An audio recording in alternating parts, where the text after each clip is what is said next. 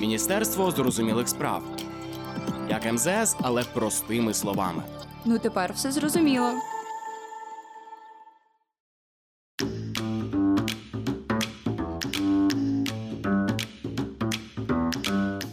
Всім привіт! Ви на каналі Міністерства зрозумілих справ. Мене звуть Марта Шаворовська, і я тут з новим епізодом рубрики Валер'янка. Послухай її і take it easy. МОЗ рекомендує українцям менше нервуватися, щоб берегти своє ментальне здоров'я. У цій рубриці у форматі Q&A ми спілкуємося з експертами про найгарячіші події світової політики. Короткі, але вичерпні відповіді на найважливіші питання. Ваша Валер'янка в інфопросторі. Новини з протестів в Ірані заполонили інтернет-стрічку. Понад тиждень люди виходять на вулиці. Акції проходять у 31 провінції, а в сутичках з силовиками загинуло вже щонайменше 35 людей. То чому іранці протестують? І чи дослухається влада до протестувальників? А також у світлі останніх новин. Чому іранці продали росіянам безпілотники, що зараз атакують українські міста? Чи є ця країна проросійською і чи можуть протести зробити її більш проукраїнською?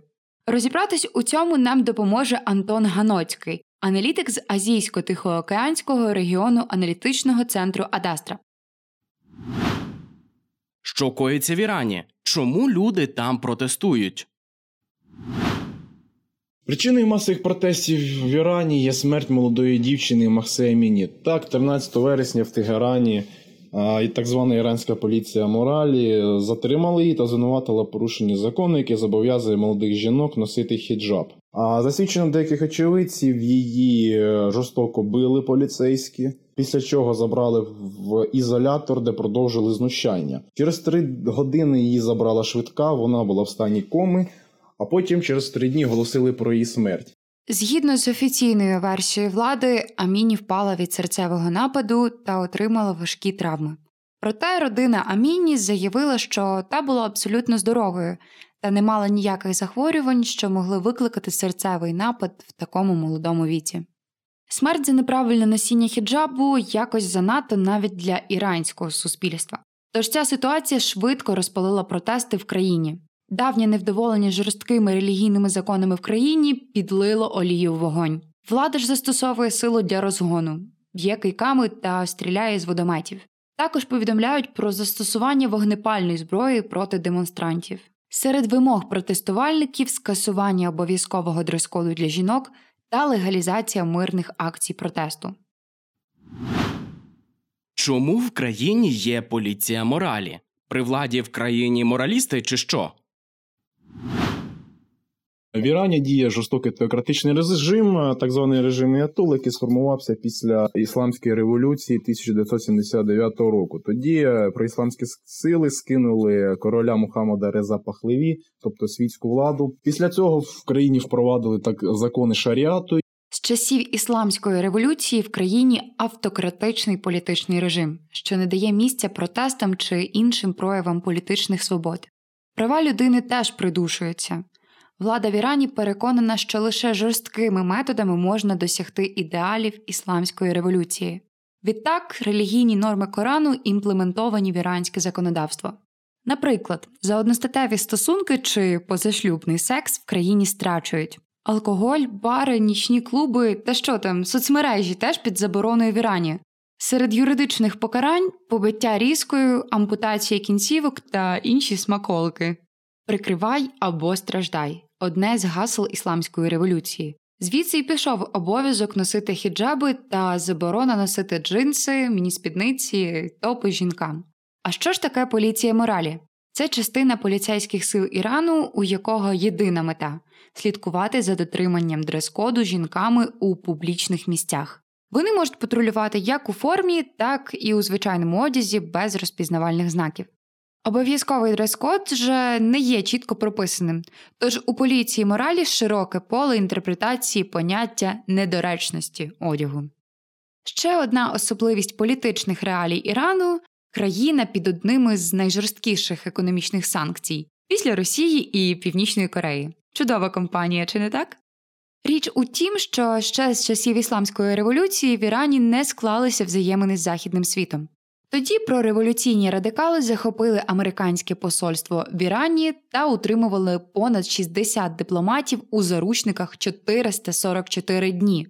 Потім Іран неодноразово намагався розвивати свою ядерну програму.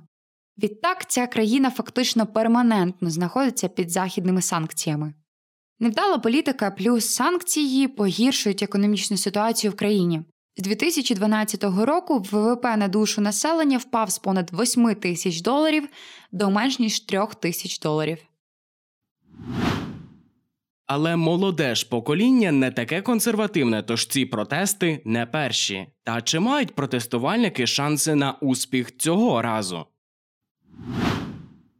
Так, молоде покоління не таке консервативне, як, наприклад, ті, хто були свідками або навіть учасниками ісламської революції 79-го року. Чому? Тому що, незважаючи на те, що, що Іран був е, і перебуває в міжнародній ізоляції, та на нього накладені багато санкцій, все таки в країну проходять частинки, так би мовити, західного життя, західної цивілізації. Так працює м'яка вестернізація, і молоде покоління перебуває просто в центрі цього процесу. Молодь створює різні організації та виходить на протести з вимогою лібералізувати життя. Тому вбивство Махси Аміні не випадково спричинило протести серед молоді, оскільки вона була відомою активісткою з захисту прав жінок. Половина населення Ірану має вік менш як 25 років. Вони прагнуть демократизації та модернізації Ірану. Однак за десятиліття Іран укріпився як поліцейська держава. Корпус вартових ісламської революції контролює майже всі сфери життя.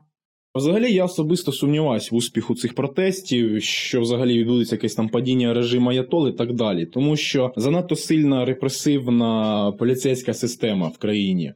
При будь-яких заворушеннях, що виникають практично щорічно, силовики все швидко придушують. Скоріш за все, так відбудеться і цього разу. Всі знають, що росіяни придбали іранські безпілотники для війни в Україні. Та чи є ця країна проросійською?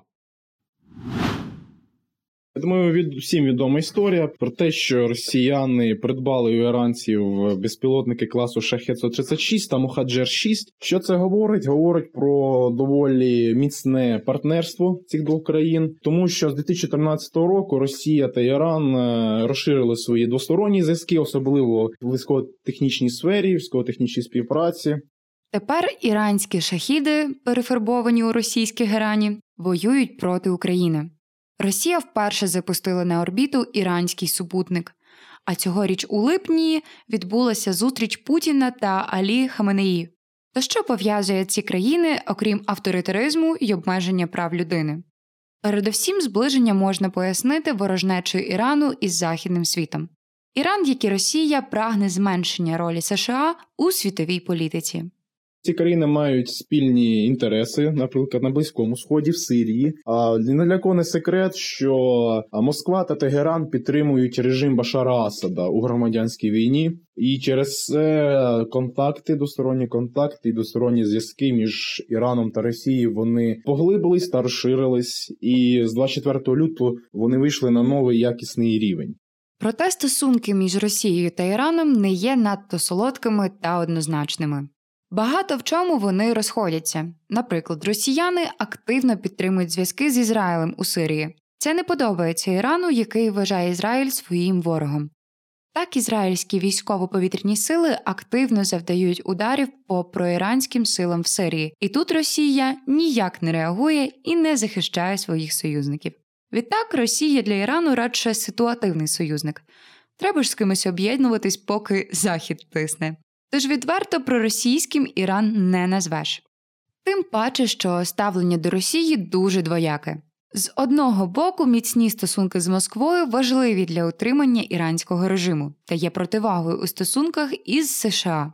З іншого, міцна дружба з Росією в цих умовах фактично вирок щодо посилення санкцій проти країни та відрізання усіх можливостей для переговорів з американцями. Слід пам'ятати, що Іран перманентно домовляється з США щодо можливої угоди зняття з себе санкцій. Всі ж, хто допомагає росіянам сьогодні, підпадають під опалу американців. Так, один з найбільших турецьких банків попередили про можливість санкції через роботу з російською платіжною системою МІР. Як результат, більшість турецьких банків та навіть всі казахстанські та узбекистанські відмовились від міру. Так само і з Іраном та безпілотниками. Офіційно підтверджувати їх передачу вони бояться. Іран е, є таким, так би мовити, конкурентом Росії на енергетичному ринку. Це теж грає свою роль, і е, через це не так сильно я би сказав, не можна назвати Іраном таким яскравим і активним союзником Москви. Чи можуть успіхи протестувальників зробити Іран більш проукраїнським? Ще якщо все-таки щось відбудеться, там можливо е, відбудеться таке диво, і та ж сама армія перейде на сторону протестувальників, і зміниться режим Аятол, е, прийде так мовити якась умовно світська влада, чи зможе бути вона проукраїнською? Чесно, можливо, але ну давайте скажемо чесно, взагалі це близький схід, а близькому сході ну немає таких явно проукраїнських країн. Я думаю, що ця влада, яка нова влада, яка прийде в Ірані, якщо вона прийде, то вона буде продовжувати, так би мовити, такий незалежницький курс. Так можливо буде поліпшення відносин з Заходом, Сполученими Штатами, але зв'язки з Росією та з Китаєм залишиться, і буде так би мовити продовження. Улюбленої для країн близького сходу політики, тобто такої нейтральності, багатовекторності, і тому е, проукраїнською влада в Ірані навряд чи стане. До того ж, протести в Ірані мають більше локальну соціальну природу і не включають глобальне протистояння, демократія, авторитаризм. Іранці вийшли на протести через придушення своїх свобод, а міжнародний курс їх держави питання не таке насущне. Міжнародка тут завершується налагодженням взаємин з США, щоб ті зняли антиіранські санкції. Тож в іранській повісті взагалі не стоїть питання про російськості чи про українськості влади. Іран, як і був, так і буде відсторонюватись від війни в Україні та наголошувати на своїй нейтральності. Бойове застосування іранських безпілотників у війні з Україною спровокувало дипломатичний скандал. Україна скасувала акредитацію іранського посла та скоротила штат посольства. Наше МЗС вимагає в іранців припинити постачати зброю Росії, яка вбиває українців. У відповідь іранці глибоко затурбувалися погіршенням українсько-іранських взаємин та натякнули про безпілотники їх там нет. Відтак Іран продовжує та продовжуватиме політику активного нейтралітету, що б це не означало щодо війни в Україні.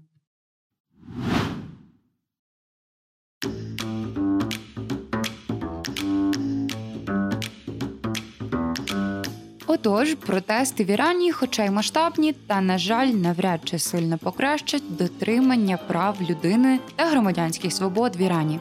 Навіть якби протести досягли б успіху, Україна з них навряд чи виграла. З позитиву, іранці, навіть якщо захочуть, то не зможуть відкрито підтримувати Росію в цій війні, щоб не потрапити під додаткові санкції Америки. Відтак маневрувати у взаєминах з Росією Тегеран буде вкрай обережно. А наша валер'янка добігає до кінця. Сподіваємося, нам вдалося вас заспокоїти. Сподобався епізод? Підписуйся на Міністерство зрозумілих справ. Ділися фідбеком, став 5 зірочок, а також слідкуйте за соцмережами аналітичного центру Адастра. До нових розмов!